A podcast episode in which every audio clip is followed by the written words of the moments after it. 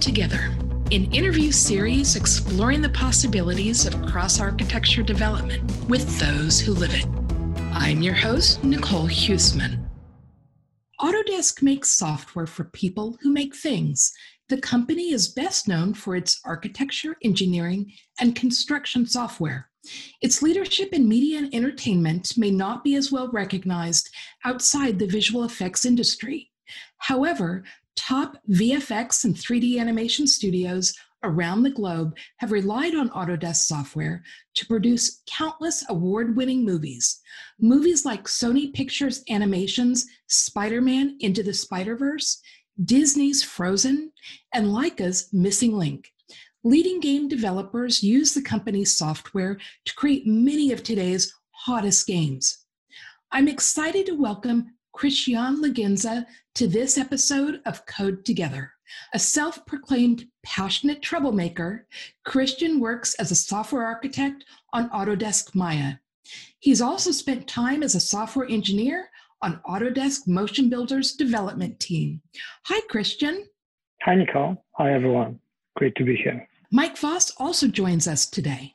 Mike is the original architect of the Threading Building Blocks FlowGraph API, a C++ API for expressing dependency, streaming, and data flow applications. He's also co author of over 40 publications on parallel programming topics, including the recently released book Pro TBB, C++ parallel programming with threading building blocks. Great to have you with us, Mike. Hi, Nicole. Hi, Krystian. It's good to be here.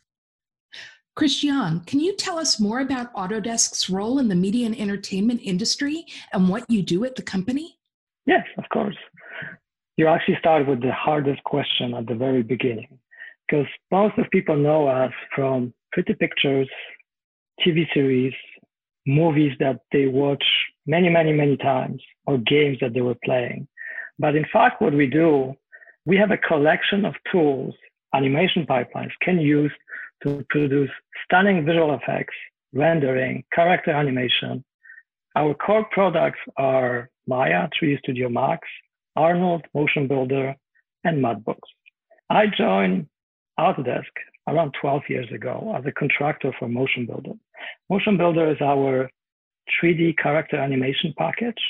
It's built like a game engine, but allows you to capture, edit live performance, and is optimized for animation and directors. So one of the movies that I often bring up when I explain what Motion Builder is for is Avatar. This is the movie where Motion Builder was used during the pre-visualization stage and director was exploring how to tell the story in the best way before the production starts and leverages all the real-time capabilities of Motion Builder. So that's how I started with Autodesk. After that, I of course relocated to Canada and became a tournament employee.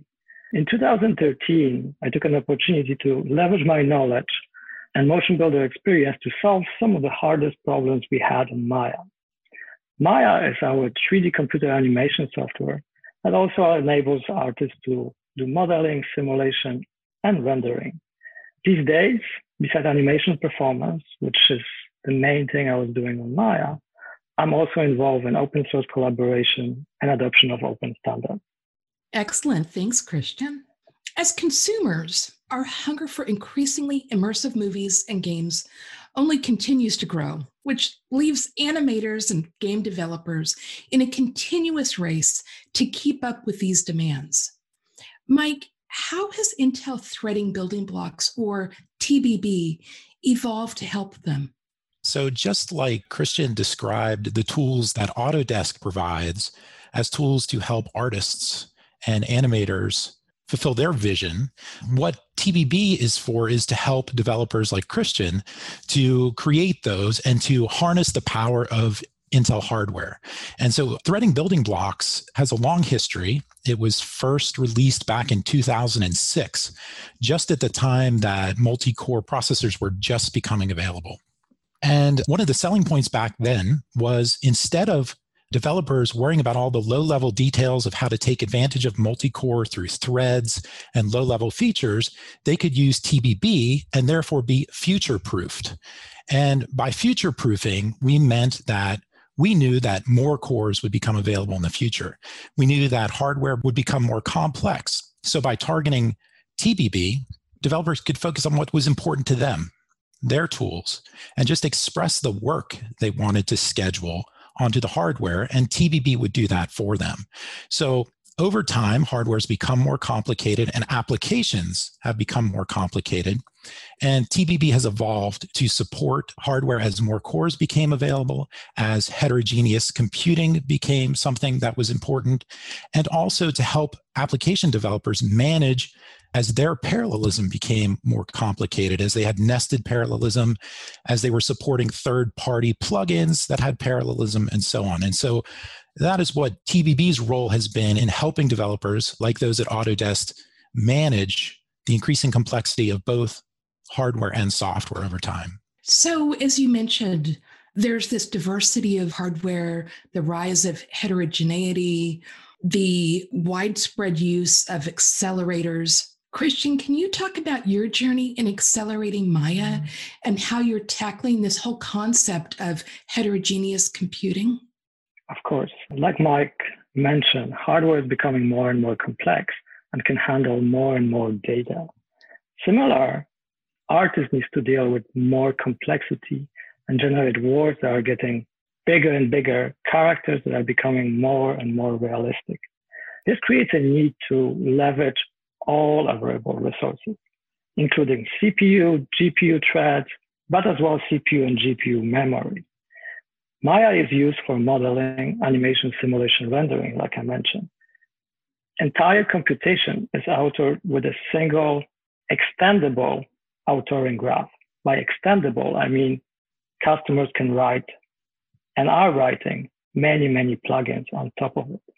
Each domain, so modeling, animation, have a different performance bottlenecks and different workflows. So for example, if I take simulation, but you can see if you watch Avatar, you can see characters having some animated, simulated clothes, or you can see Avengers and you see Thanos basically looking like a real character. Simulation typically happens in graphs that are relatively simple. There are just few computation nodes, but the computation takes quite a lot of time. Looking at a different domain, character animation. So for example, Disney's Frozen, you can see characters running around. There is simulation as well, but the main animation is driven by rigs and animators just tweaking quite a lot of parameters to pose this character and tell the story. And it's a body or it's a character facial expression, all of that complexity for character animation and the workloads that they have are completely different from simulation. Typically, authoring graph in this case will have on average around 15,000 nodes to describe computation. And these nodes are very different. Some of them are running very fast. They are lower than one millisecond. Others, the deformers that tend to be at the end of the computation for a single refresh frame, can take over milliseconds. And these nodes typically are maybe a bit similar to simulation, meaning they can leverage uh, parallel algorithms within this execution. So as you can see, we have different domains, each having different needs, and we have to use all the available resources. We kind of categorize them in a way. Characters, we know those single nodes less than one millisecond, they are good on CPU. We will want to schedule them on CPU. Those deformers, they are very good to be run on GPU, especially that very often they end up being drawn directly by the viewport renderer. And then simulation, you just want to have massive amount of threads and be able to express the algorithm in a way to schedule it. So these different workloads and needs to leverage available resources to handle the complexity was the challenge that we needed to solve on Maya. And that's where I joined Maya.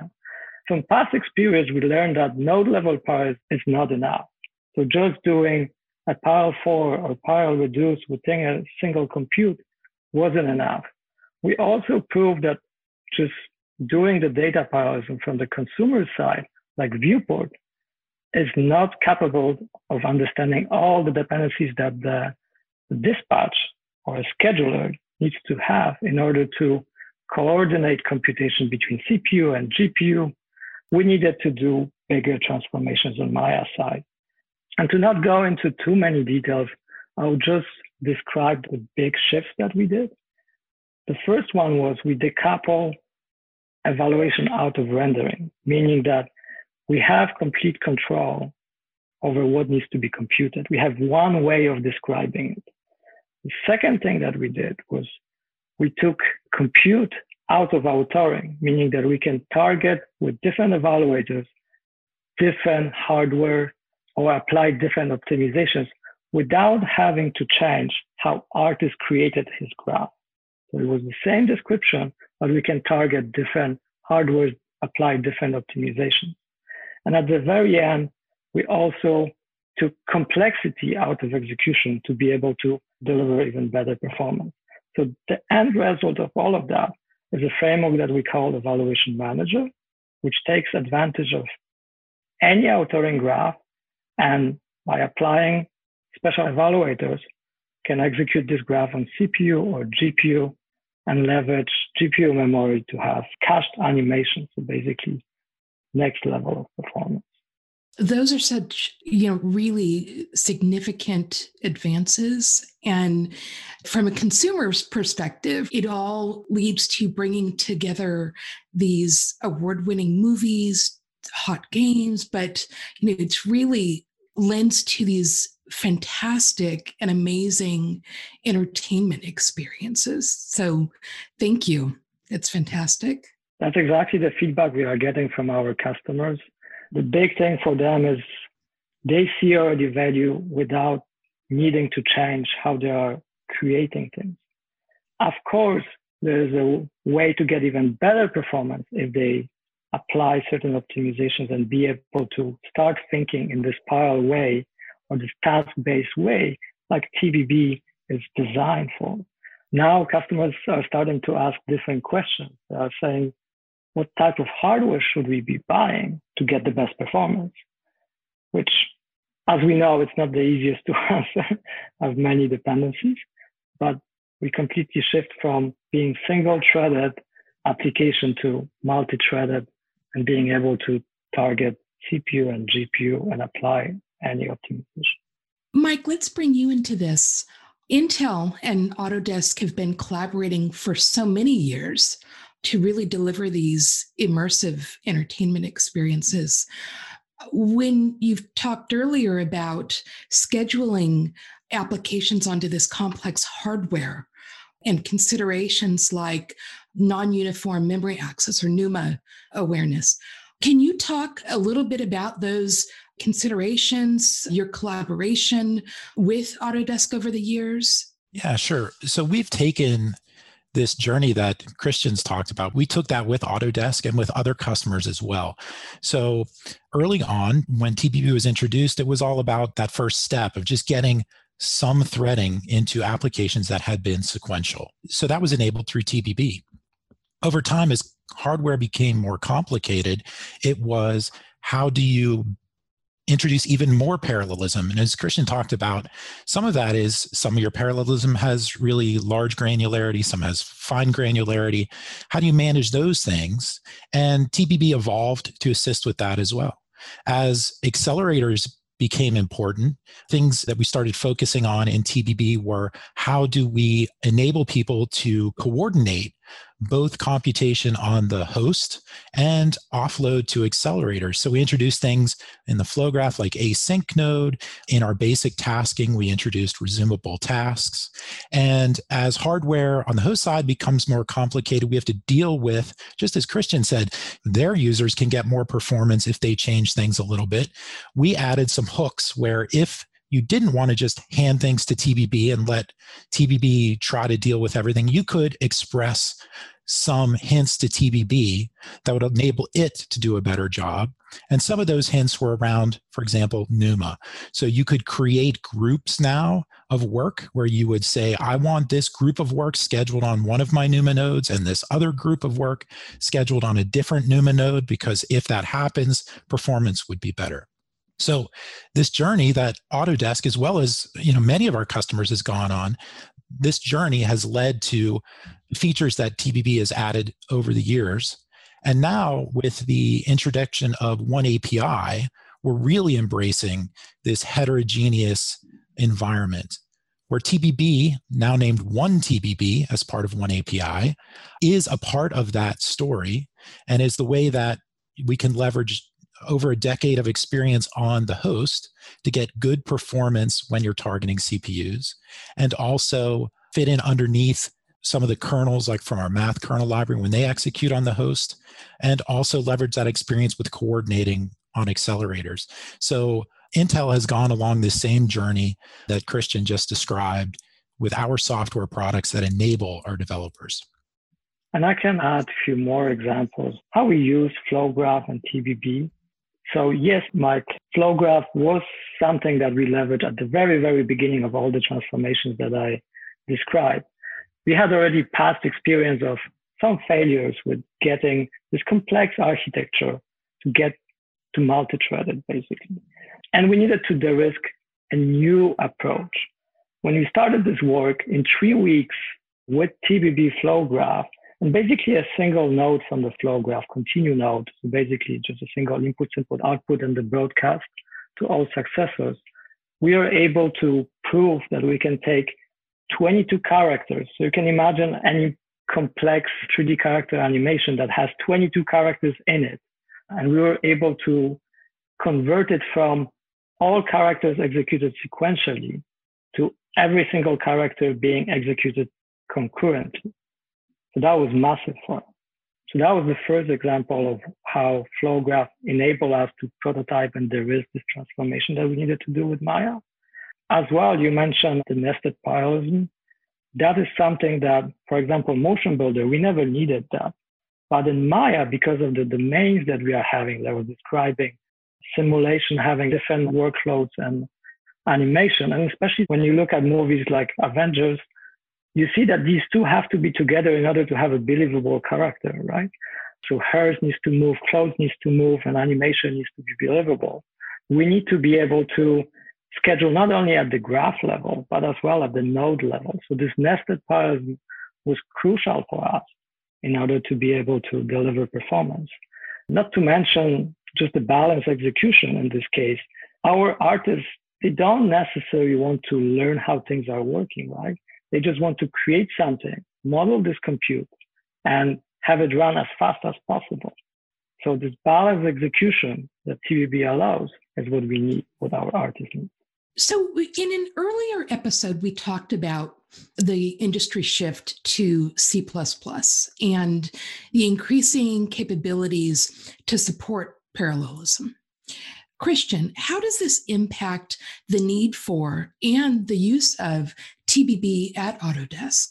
So Maya is a large code base, and we have homegrown solution to things like mutexes. We have some atomics that were written long time ago. What we were first doing, we were switching to TBB for many of them.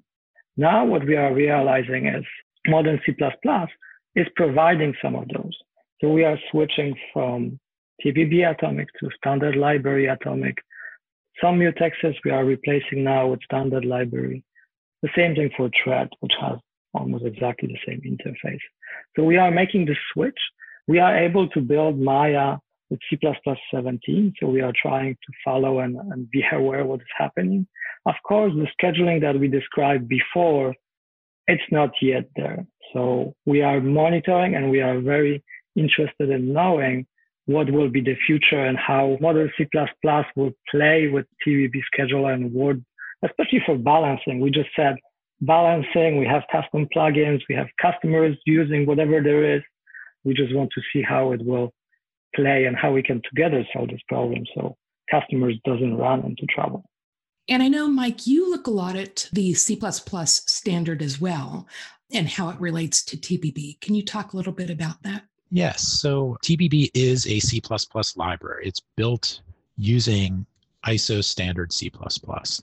And over a decade ago, when it started, there were many fundamental features missing from the C standard, like threads and atomics and mutexes. And as those things were introduced, we could take advantage of those in TBB. Initially, we gave migration paths for customers. We knew that things were coming up in the standard, but in industry, people can't always migrate to the latest compilers as fast as the features become available in the standard. So we would implement upcoming features using older versions of C so that there'd be a migration path. And so we're always evaluating what is the value that TBB adds on top of standard C. And as Krystian has pointed out, one of those things now is that there are parallelism features increasingly available in C, but oftentimes they describe that something will be parallel, like there are parallel algorithms. But the standard doesn't define a scheduler that will actually implement that parallelism. And so over time, in fact, Intel provides a parallel STL, so an implementation of those parallel algorithms, and those are on top of TBB as the execution engine. So we're monitoring C++. We're involved in the C++ standards committees. So we're always tracking and looking towards the future and seeing how TBB should evolve with C++ and what TBB's future will be in the context of future C++. So some of the upcoming things that people are working on now are things that are planned hopefully for C++ 23 would be things like executors and senders and schedulers. And these, just like the algorithms, they define an abstract interface, but you need to plug in some vendor scheduler underneath. And that's where we see, again, TBB providing that execution engine for these standard algorithms, for executors, for senders, etc. Let's shift a little bit and look at what's next. So, Krystian, can you give us a glimpse into the future of Autodesk products and how they'll leverage increasingly heterogeneous systems? From my perspective, you saw we made a couple of transformations in Maya. There is one more transformation that I think we have to do.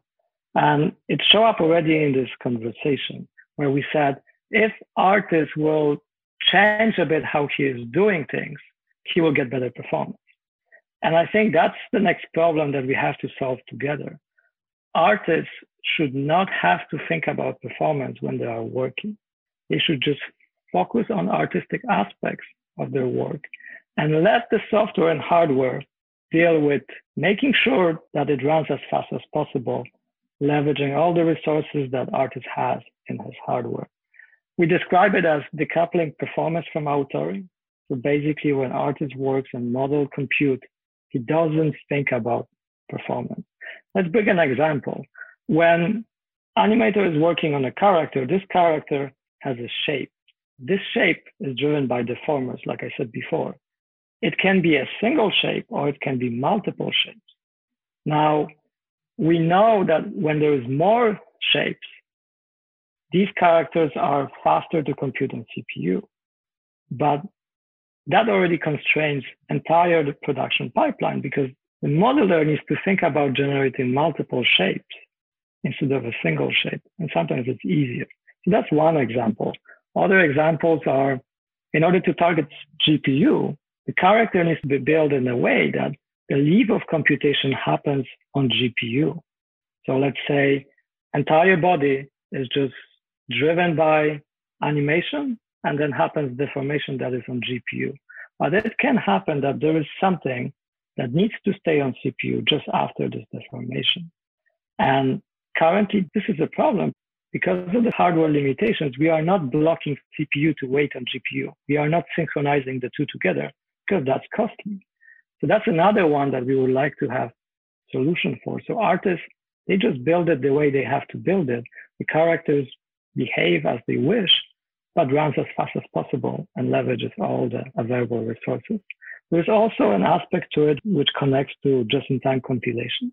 So right now, artists always work in an environment which is the authoring environment, meaning they can change anything. But at runtime, when they actually just do final animation, so when they just tweak those curves to have this motion to tell the story, at that time, they won't change everything in this character. So we can actually reduce those 15,000 nodes, or in the extreme case, we heard 325,000 nodes, compress it into smaller number of executions, and then just have smaller number of TBB tasks at the end created. So I think that the couple performance from authoring, this is one thing. Another thing I think is just adoption of open standards, right? You mentioned oneTBB, there's many more. I think that's another future for all these products. And Mike, when you look into your crystal ball for threading building blocks, what are you most looking forward to? So I think the future for TBB is bright as part of oneAPI, so now called oneTBB.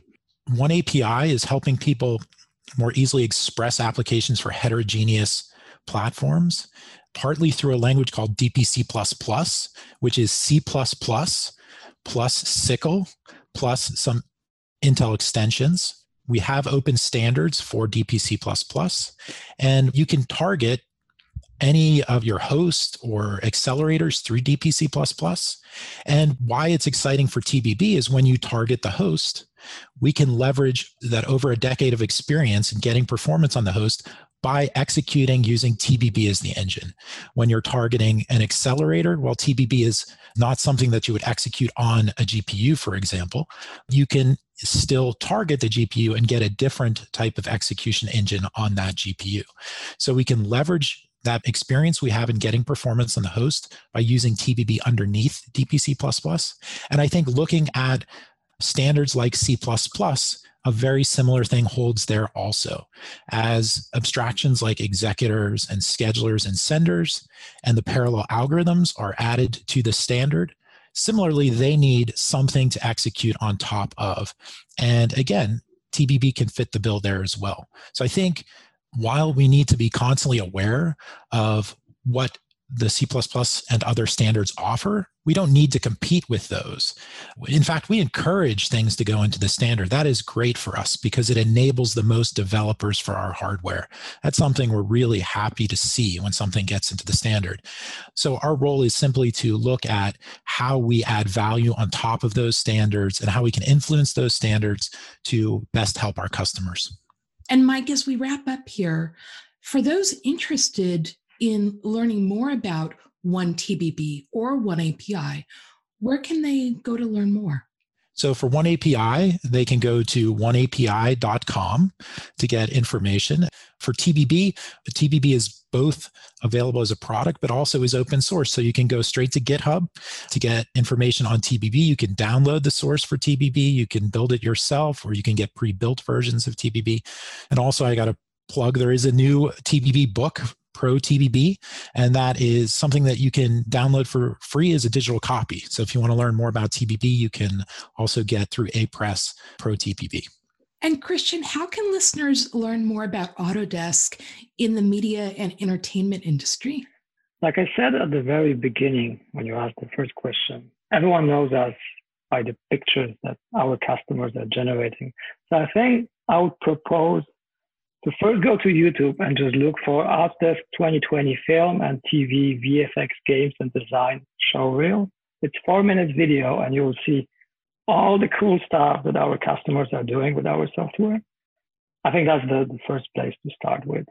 After that, when you want to learn a bit more on the transformations that we did in Maya, a bit higher level overview happened during SIGGRAPH 2017 in a talk parallel evaluation of animated Maya characters.